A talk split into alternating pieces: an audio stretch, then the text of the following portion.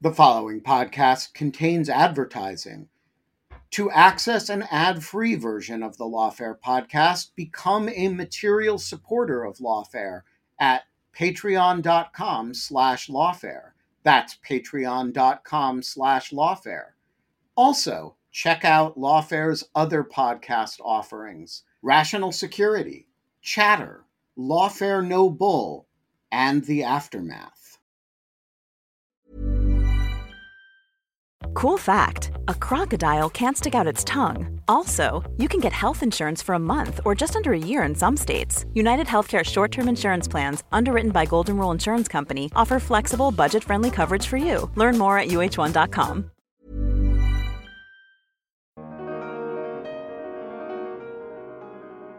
So, they also point out that they think, in addition to this not having any definitive evidence that it didn't come from nature is the fact that Chinese officials didn't seem to have any foreknowledge that the virus existed before researchers at the lab had isolated it or after it was seen in the general population. So there's there I think you're actually getting into some of the more classified intelligence where there's no indication, and I think this is true from my reporting, that Chinese officials didn't seem to know ahead of time anything about it. They seemed caught by surprise by it as well. I'm Benjamin Wittes, and this is the Lawfare Podcast, November 2nd, 2021. The Office of the Director of National Intelligence has issued an unclassified assessment of the origins of the coronavirus. And guess what? It's a bit of a muddle. Was it a lab leak? They don't really know. Was it naturally occurring? They're not quite sure. They know a few things. It wasn't a bioweapon, and we're not going to find out any real answers until China starts cooperating. Joining me in the virtual jungle studio to chew over the ODNI's report is Shane Harris of the Washington Post, intelligence reporter extraordinaire who wrote a story about the assessment last week. We talked about what the intelligence community could agree on, what it couldn't agree on, why the people with the minority opinion were more confident than the people with the majority opinion, and what we can and can't say about the China virus. It's the Lawfare Podcast, November 2nd. Shane Harris on the ODNI's coronavirus assessment. So, Shane, can we now start calling this the China virus? Did we ever stop? I, you know, it just seems like we were told we shouldn't do that. And then now the intelligence community has said that there's a at least a reasonable chance that it was the result of a lab accident in Wuhan. So I just think, think we should start with the important questions. Is Donald Trump vindicated? Completely. I mean, the, the, the, national intelligence estimate on Donald Trump and the China virus was unanimous. No, of course. Uh, and, and we should, we're, we're straining the term reasonable, perhaps. Uh, there, there was a moderate confidence by an element of the intelligence community, which, whatever that means, we can talk about. But they do seem to believe, however, that this virus did, in fact, come from China. All right, jokes aside, it does seem like the community has gone through something of an evolution on this. Early in the pandemic, public health people seemed quite dismissive of the idea that this might have been anything other than a naturally occurring zoonotic transmission. And the belief that this really had something to do with the Wuhan lab was confined to a relatively marginal quarter that happened to include the president, but that's a different matter. It does seem like that idea has gained strength. So let's start with the question of what the community is unanimous about. And so, tick us through the areas of agreement as the community evaluated this. What can we say with confidence, or at least what do they say with confidence? They say with confidence, the highest confidence probably in this assessment, that the SARS CoV 2 virus is not a bioweapon. It was not intentionally manufactured for a military purpose or a bioweaponry purpose. That part they they they all seem to agree on that. They're pretty much in agreement that this was not a genetically altered virus, which is to say, you know, intentionally altered.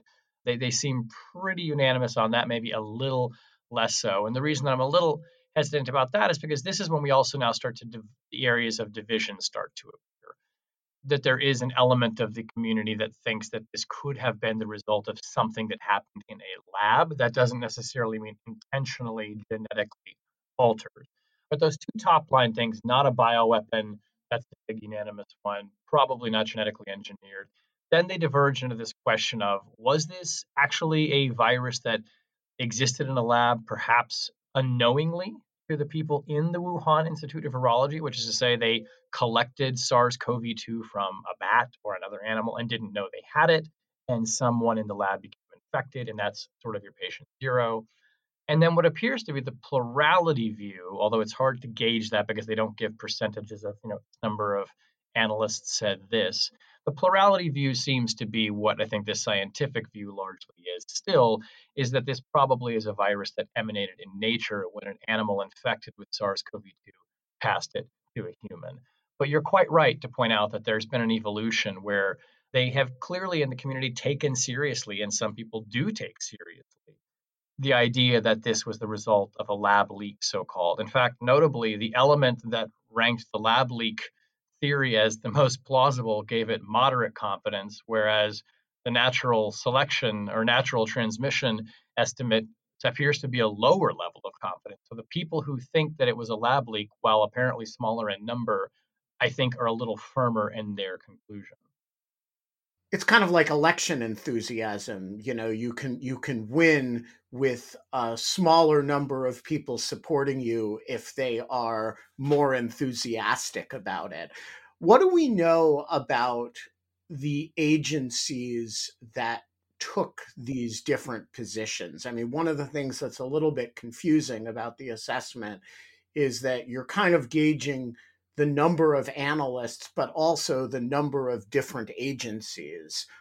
The agencies aren't named, but do we have any sense of who lined up on what side of this issue? We really don't. And that's what's one of the things that's frustrating to me in reporting this. And I have to say, you know, I didn't put this in my piece on this last week because I'm not really sure. And I don't, I'm careful to say, but, you know, I've, I've heard people from some agencies thinking it's lab leak and some agencies thinking it's not. And sometimes the agencies that I've heard that are leaning lab leak are kind of surprising. It's also, I think, the case that there may be individual analysts inside an agency that took the view that it might be a lab leak, but that that was a minority view within that agency. So what the assessment doesn't even say agencies really, it says elements. So in the top line conclusion, which had been previously re- released in August, and what we're seeing now is more of an elaboration on how they reached these assessments, says that four intelligence community elements, which I think you could take to mean an agency or an organization within an agency. So, for instance, we know that the I think the Counterproliferation Center at the CIA was part of this analysis. So that might be an element um, rather than saying like CIA as a whole. But four intelligence community elements plus the National Intelligence Council, which is a separate body, were the ones who assessed with low confidence that the infection was most likely caused by natural exposure from an animal to human. And then one IC element assessed with moderate confidence that it was likely the result of a laboratory associated incident. I mean, to be clear, too, they're not even saying necessarily accident, but something involving a lab as, as the as the origins of it.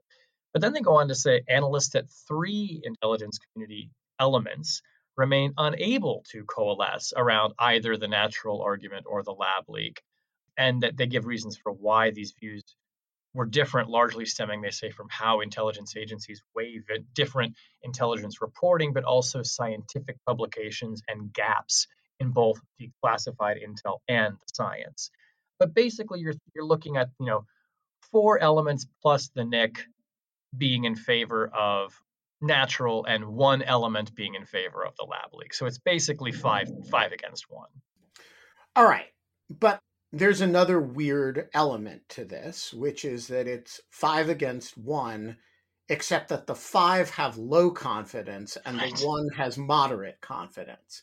And that rubs me the wrong way because, in my experience, moderate confidence kind of means when an IC, when an IC element assesses something with moderate confidence, h- high confidence is code for we're sure of this. Correct. Moderate confidence is we feel pretty good about it, but we're not 100% sure. And low confidence is kind of, I don't know, sort of like this. Yeah. And so to, to have moderate confidence in the face of having somebody the weight of opinion being low confidence that you're wrong strikes me as an odd posture for whatever component to take that's taking that position. And I'm wondering if you've given any thought to what it means for one intelligence component to be running around saying we are, we feel pretty good about this. It's uh we're we're team lab leak and the other ones to to be like, eh, kind of not. Yeah, I have thought a lot about that because I was struck by the confidence differential as well, and particularly struck that it, as you say, it's the it's the one sort of pro lab leak element that is the highest level of confidence in the whole bunch. We should be clear as we're discussing this assessment. This is a declassified assessment, so it doesn't include any description of intelligence that is classified, but presumably it reflects a review of intelligence that is classified. And I say that because the one sort of place where the assessment gives some explanation for why the moderate team leans lab leak, it says that they took into account the inherently risky nature of the work that was being performed at a lab. Now, putting aside for just a moment what other classified intelligence this, this element may have had access to, it strikes me as that this moderate assessment is based in part on supposition. You're saying essentially, or they're saying essentially, this kind of work is risky. Lab leaks have happened before people who've been working with deadly or dangerous viruses in labs have become infected with them before and carried them out uh, into the wider world. And so this is kind of weighing, weighing, tilting the scales for us in favor of lab leak. And I looked at that and said, well, hold on a second. I mean, that's, you know, you're you're sort of assuming that because there is this, you know, history of possible safety concerns at this particular lab as well as other labs that it's likely that this was a lab leak but that's not really that's, that's supposition, and there's a lot of science to counter the idea that it's lab leak. So that made me wonder: is this element just kind of for whatever reason predisposed more to think that it's lab leak and just likes that idea better and they're sort of looking for explanations to fit evidence to fit that explanation or do they see something in the classified information that makes them lean more moderate I'm not so sure about that because you'd think that if there was something really persuasive in the classified intelligence that made at least one IC element lean moderately in favor of lab leak, that maybe one more would lean in that direction. So I just I am I'm, I'm skeptical, I guess, about as they call it in the assessment, the case for the laboratory associated incident hypothesis instead of lab leak. I like lab leak; it's catchier. I'm skeptical because it, it, from what they're saying, it appears to be based largely on supposition and the idea that, well, this happened once before, so it could have happened again. Yeah, so let's go through the case for the lab leak versus the case for the uh, naturally occurring zoonotic transmission. So, Shane, you've sort of summarized Team Lab Leak, but like walk us through it. it what's the best case as summarized in the unclassified data for the lab leak? Well, point number one would be that the employees of the Wuhan Institute of Virology, which is where the first cases were found in late 2019, that's to say in Wuhan, had conducted research on other coronaviruses. So the pro lab leak team starts with the basis, which is true, that this lab had done work with coronaviruses. and SARS CoV 2 as a coronavirus. The analysts looked at academic articles that had been published by researchers at the lab, as well as what they found were public instances of inadequate biosafety conditions at the lab that could have led to an accident. It's not discussed in this assessment, but we also know, because it's been reported by a colleague of mine here at the Washington Post, that State Department officials did visit the Wuhan lab a couple of years before the outbreak. Uh, and they also documented in diplomatic cables safety concerns that they had about the lab. So there's this kind of history of a safety concern about the lab. The Pro Lab Leak team also takes into account the fact that the initial clusters of COVID 19 cases occurred only in Wuhan and that the researchers at the lab had taken samples of coronaviruses from animals throughout China. And as they put it, quote, provided a node for the virus to enter the city. So, this idea being that while you wouldn't necessarily expect to see a zoonotic outbreak, you know, in Wuhan, that these researchers had been collecting samples from other animals far from Wuhan and could have essentially brought it back. That's one thing. Uh, and, and and they and they do you know focus on this idea that Wuhan is is the epicenter, and it's kind of like well you've got the epicenter of a pandemic and this big lab dealing with coronaviruses in the epicenter, and they're sort of drawing an inference there as well. And then as I said, they also judged that the researchers' work was inherently risky, and as they put it, provided numerous opportunities for them to unwittingly become infected with SARS-CoV-2. I will say, though, the intelligence community doesn't have any indications that the lab's research actually involved SARS CoV 2 or even a close progenitor virus.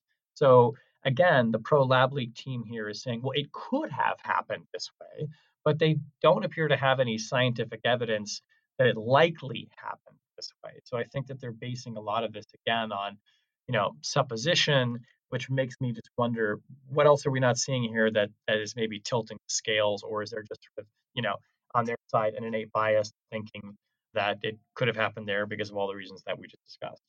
Isn't there another? It seemed to me in reading this, there was another factor that was just that there's a big lab here right? And it's a virology lab and it's sitting there right near where these cases presented and it's kind of like well if you had the fort detrick virus that you know emerged in frederick maryland and it was a somewhat exotic presentation of a new virus you would say well gosh fort detrick where we do all our bio weapons research and our biodefense research is sitting right there in frederick maryland I wonder, right? Isn't like a big factor in this just that it's sitting there right next to the Wuhan lab? Yeah, I think that's right. And you see that in the assessment. And also, I will say in, in other reporting I've done around this question of the virus's origins, in talking to officials, you know, who looked for evidence of this at the time, they pointed to that fact too as being like, you know, come on, like there's a little bit of one plus one equals two here. That they, you know, they were clear in saying they didn't have a smoking gun, but the fact that this lab was there and hadn't just done some research in coronaviruses, it was like, you know, the leading research institute in coronaviruses for good reason. I mean, many of the coronaviruses that scientists are studying, you know, emanate from that part of the world, and, and there's a long history of, of research going back there. But yeah, they look at this and say, you know, it, let's let's pick the most like you know Occam's razor here. Like, what's the most like, simplest explanation, all things being equal. You know, this doesn't get into the science, and we can talk more about that in you know the makeup of the virus and you know what you'd expect to see in terms of telltale signs if it had been manipulated in a lab. But yeah, the fact that this giant laboratory filled with coronavirus is sitting in the in the outbreak site strikes people in favor of this theory as a as a big factor in favor of it. Cool fact a crocodile can't stick out its tongue. Also, you can get health insurance for a month or just under a year in some states. United Healthcare short term insurance plans, underwritten by Golden Rule Insurance Company, offer flexible, budget friendly coverage for you. Learn more at uh1.com. Quality sleep is essential. That's why the Sleep Number Smart Bed is designed for your ever evolving sleep needs. Need a bed that's firmer or softer on either side? Helps you sleep at a comfortable temperature? Sleep Number Smart Beds let you individualize your comfort so you sleep better together. JD Power ranks Sleep Number number 1 in customer satisfaction with mattresses purchased in-store. And now, save 50% on the Sleep Number limited edition Smart Bed for a limited time. For JD Power 2023 award information, visit jdpower.com/awards. Only at a Sleep Number store or sleepnumber.com. Hey, Lawfare listeners, Ben Wittes here. Want to tell you about the first time I got a report from the folks at Delete Me. It was shortly after I started using the service back in 2022, and they sent me their first privacy report. I have since gotten eight others, and it contained some shocking information. They had removed my data from 56 separate data brokers that this had included 133 separate records, including 621 individual pieces of personal information. Uh, the data broker with the most information about me was a company I'd never heard of called People by Name. And here's the thing since then, every couple of months, I've gotten another privacy report from Delete Me, and it always contains more information that they have removed from the data brokers about me. In the second report, they informed me they had removed my stuff from 41 data brokers and that the one with the most information about me was called HLEC. I have no idea what HLEC is. So the other day, I got my latest report, and it includes 15 more data brokers with my personal information, 113 pieces of personally identifiable information, Big culprit this time is something called My Life. Well, I want to tell you that they don't have My Life anymore. And that is why I recommend Delete Me. As this little anecdote shows, there's a lot of my data out there, and these companies keep acquiring it and making it available to anybody who can pay. And I have uh, slept a little bit more easily ever since I found a, a, solution to this problem. And I want to stress, as I do every time, that I started using this before Delete Me started advertising with Lawfare. Delete Me finds and removes any personal information you don't want online and it makes sure it stays off. And that's the point of this little story that, you know, they keep coming back. You can get it removed once, but they'll put it back and then Delete Me comes and takes it off again. It's a subscription service that removes your personal information from the largest people search databases on the web and in the process helps prevent potential identity theft, doxing, and phishing scams. Delete Me sends you regular personalized privacy reports, just like the ones I've been describing, showing what info they found where, where they found it, and what they removed. And critically, as this story reflects, it isn't just a one time service. It's always working for you, constantly monitoring and removing the personal information you don't want on the internet. It does all the hard work of wiping you and your family's personal information off the web. Data brokers hate Delete Me, which is why I like it. Your profile is no longer theirs to sell. So take control of your data and keep your private life private by signing up for Delete Me, now at a special discount for our listeners. Today, get 20% off your Delete Me plan when you go to joindeleteme.com slash lawfare20 and use promo code lawfare20 at checkout. The only way to get 20% off is to go to joindeleteme.com slash lawfare20 and enter code lawfare20 at checkout. That's joindeleteme.com slash lawfare20, code lawfare20. All right, so let's talk about Team Zoonotic Blame the Bats. What do they have to say? What they say is they, they first off, they, they, and I will say here, there's maybe a little bit of, you could accuse them of, of historical bias too. They say most viruses emanate in nature. Yes, it's true that we've seen leaks before from labs, but that doesn't mean there was one here. And most of these transmissions actually happen in what's called zoonotic transmission. You know, an animal has it and gives it to a person. They also note that in China, there's a wide diversity of animals who are susceptible to SARS CoV 2, and that in China, you have high levels of animal, animal trafficking, farming, animal sale, animal rescue, all places where you have a chance that an infected animal, whether it's a bat or some other animal, could give it to a person. And so they kind of look at this and say, look, you know, this is how these things usually happen. And then they, you know, I think they kind of, to a degree, you know, pick apart a little bit the pro lab leak side and say, okay, well, if you guys think that that SARS-CoV-2 or something that was right on the cusp of you know mutating and what we know as SARS-CoV-2 was sitting in a lab, you know where is it? And and the closest cousin that so far scientists have found is another coronavirus from bats that I think is around 96% genetically similar to SARS-CoV-2, which may sound like it's really close. It's not. That's actually quite distinct from the novel coronavirus SARS-CoV-2. So they also point out that they think, in addition to this not having any definitive evidence that it didn't come from nature, is the fact that Chinese officials didn't seem to have any foreknowledge that the virus existed before researchers at the lab had isolated it or after it was seen in the general population. So there's there I think you're actually getting into some of the more classified intelligence where there's no indication, and I think this is true from my reporting that Chinese officials didn't seem to know ahead of time anything about this. They seemed caught by surprise by it as well. And I think that the the pro natural selection or or anti lab leak forces would say, look, if this came out of a lab, we would see, you know, emails or we'd have intercepted conversations among Chinese officials saying, oh crap, you know, the guys at the lab screwed up, or oh, I told them not to be messing with this in the lab, or something like that that would give them some confidence in the intelligence community that Chinese officials do about it. They just don't see that. What they see instead is evidence that once the virus got out and was ripping through Wuhan, that Chinese officials were trying to downplay it and cover up how severe it actually was.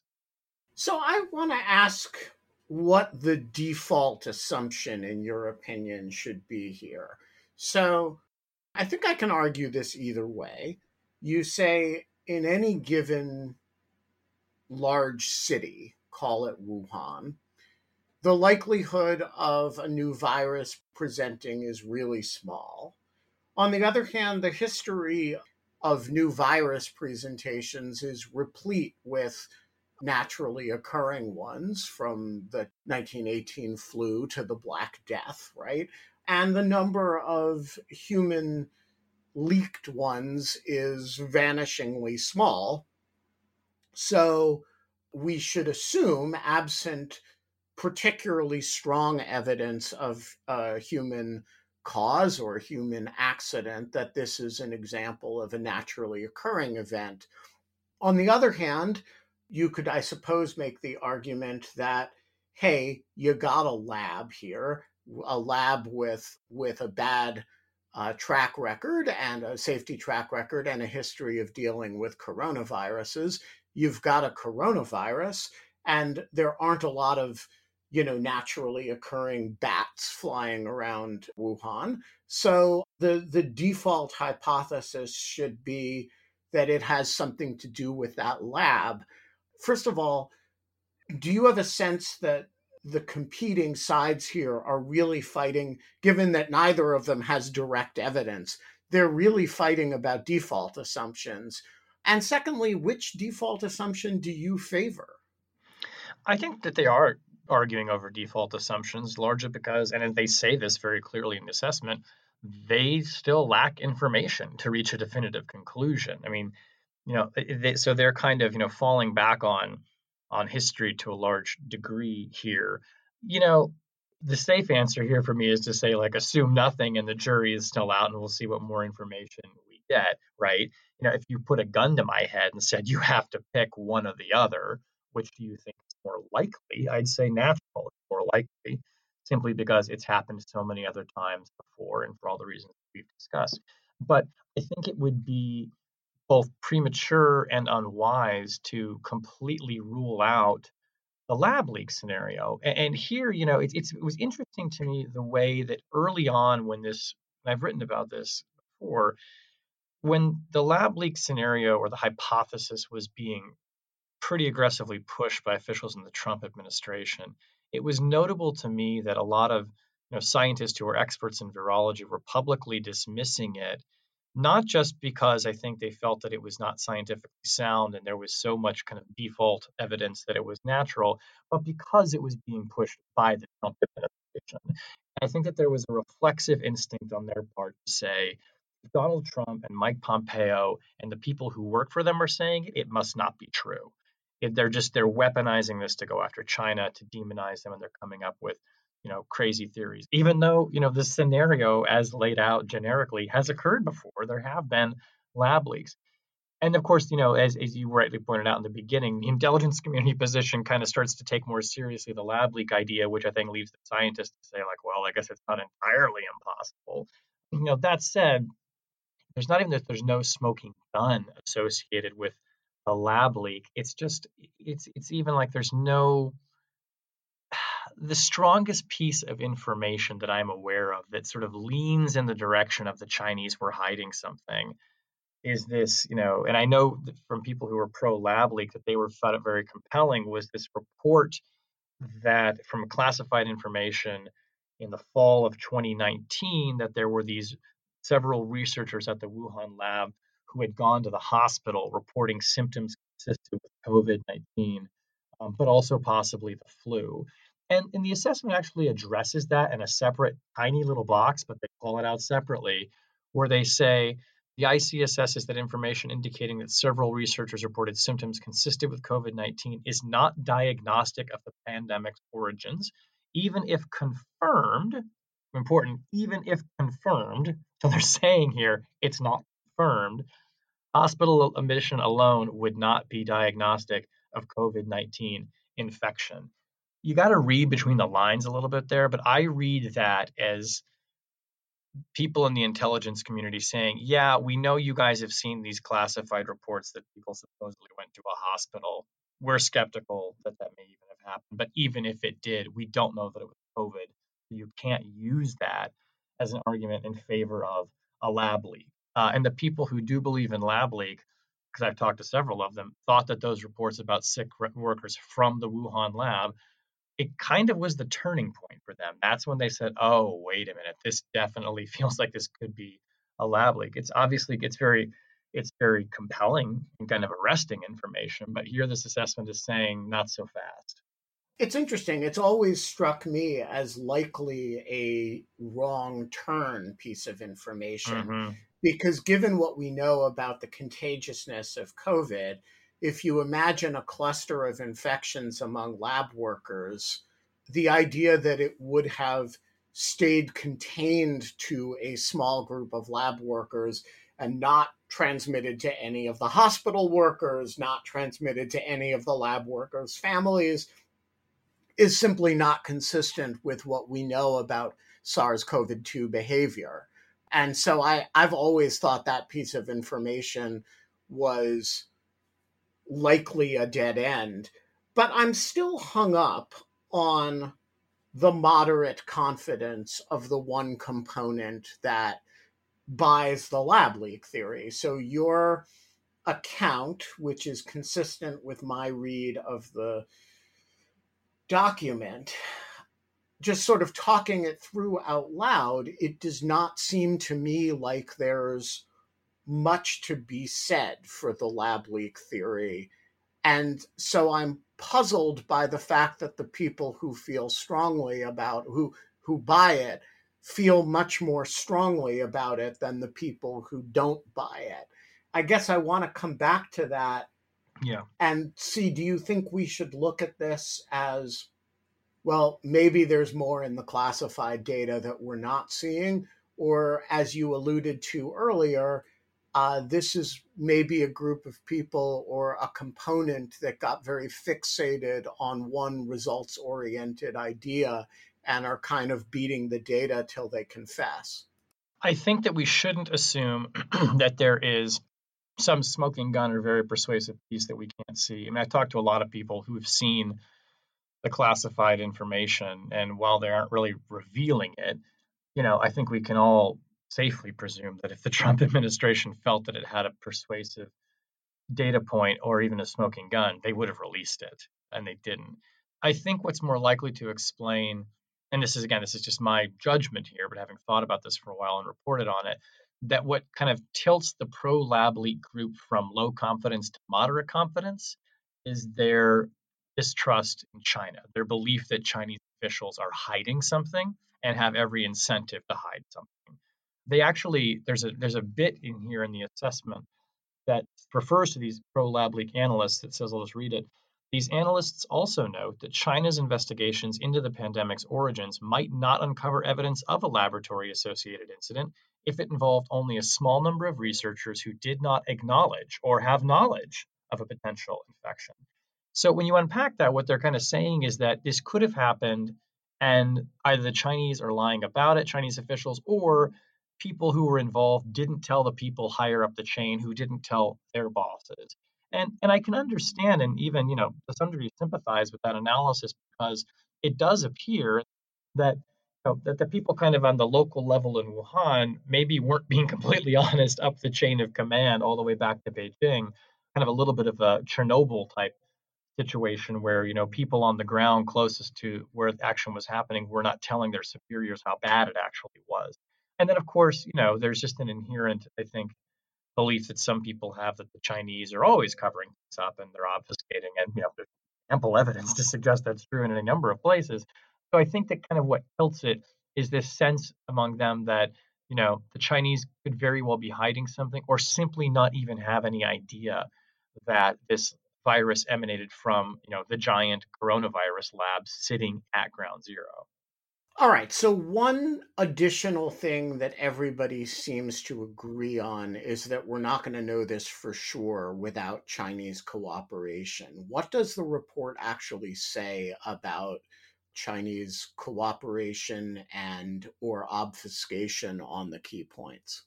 They are pretty explicit and direct. They say, quote, China is likely to impede the investigation. They point out, as you said, that the IC judges that it can't provide a more definitive answer to the question unless there's new information that allows analysts to determine the specific pathway that the virus took and whether or not it came from the lab in Wuhan. But they point out that Beijing has already limited the World Health Organization investigations team access to the sites. That is true. That in late July, China denounced a WHO plan for future investigations into the origins, and the Chinese claimed um, that the proposal for these future investigations was politicized, and that they rebuked the WHO's plans to look at more labs in China as a conspiracy theory. And then also the, the assessment points out that China's been pursuing its own story about how the virus, or pushing, I should say, a story about how the virus originated outside of China. So you had officials from the government in China claiming that the virus originated from imported frozen food, uh, which the assessment calls an extremely unlikely theory. Uh, that is, that is, I think, that is near scientific consensus that it did not hitch a ride on some frozen food. And then also, China's government continues to spread allegations that the U.S. actually created or intentionally spread SARS-CoV-2, and the intelligence assessment said this is an attention attention away from Beijing.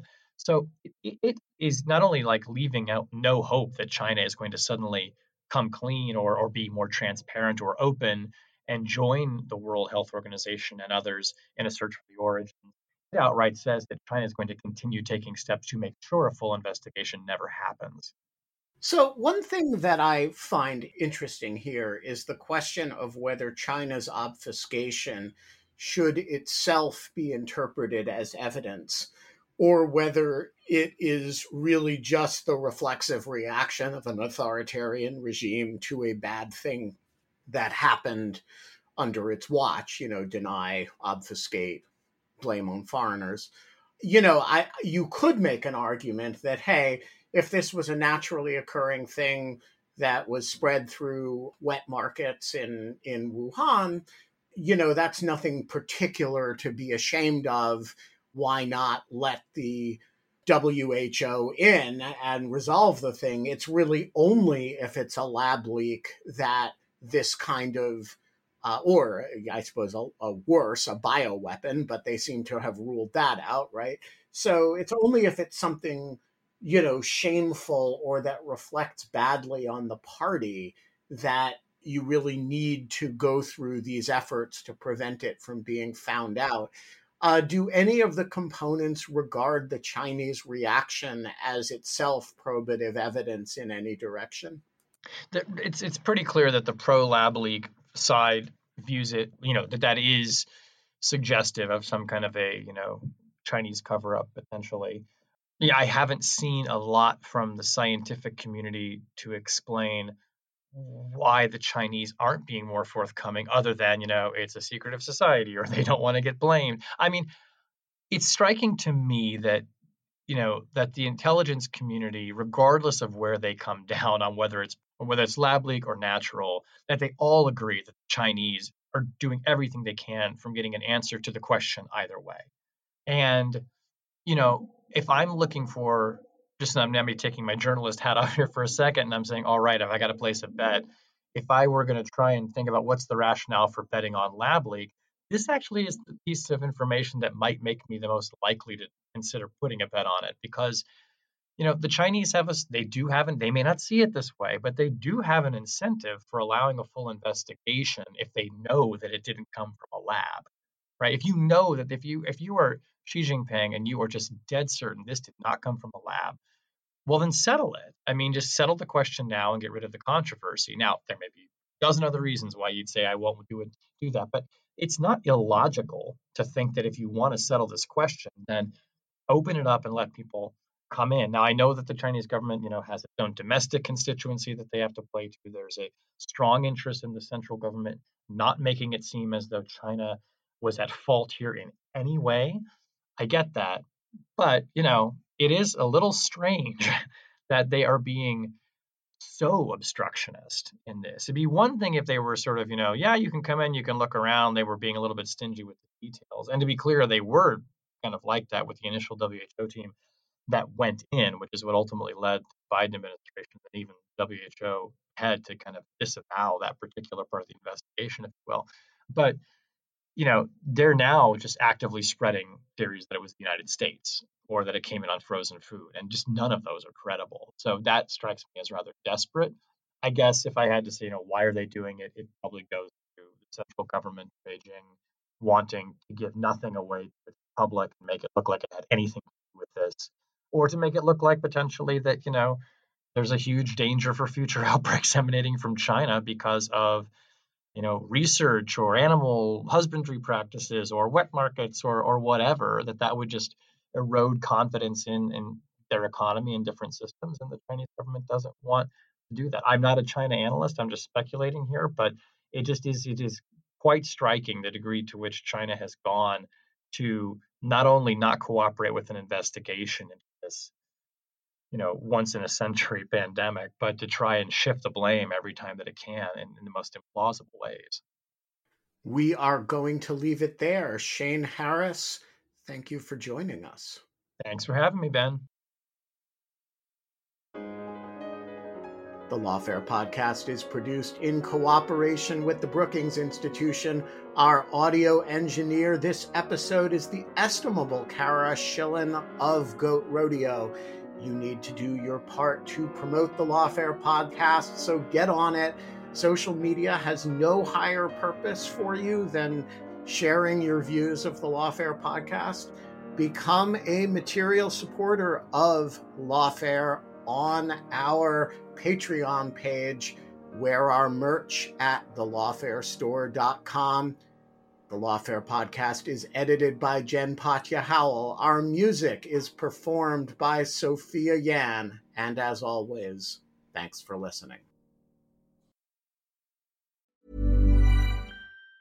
Hi, I'm Daniel, founder of Pretty Litter. Did you know cats tend to hide symptoms of sickness and pain? I learned this the hard way after losing my cat, Gingy. So I created Pretty Litter, a health monitoring litter that helps detect early signs of illness by changing colors, saving you money and potentially your cat's life. Pretty Litter is veterinarian developed, and it's the easiest way to keep tabs on your fur baby's health right at home. Go to prettylitter.com and use code ACAST for 20% off your first order and a free cat toy. Terms and conditions apply. See site for details.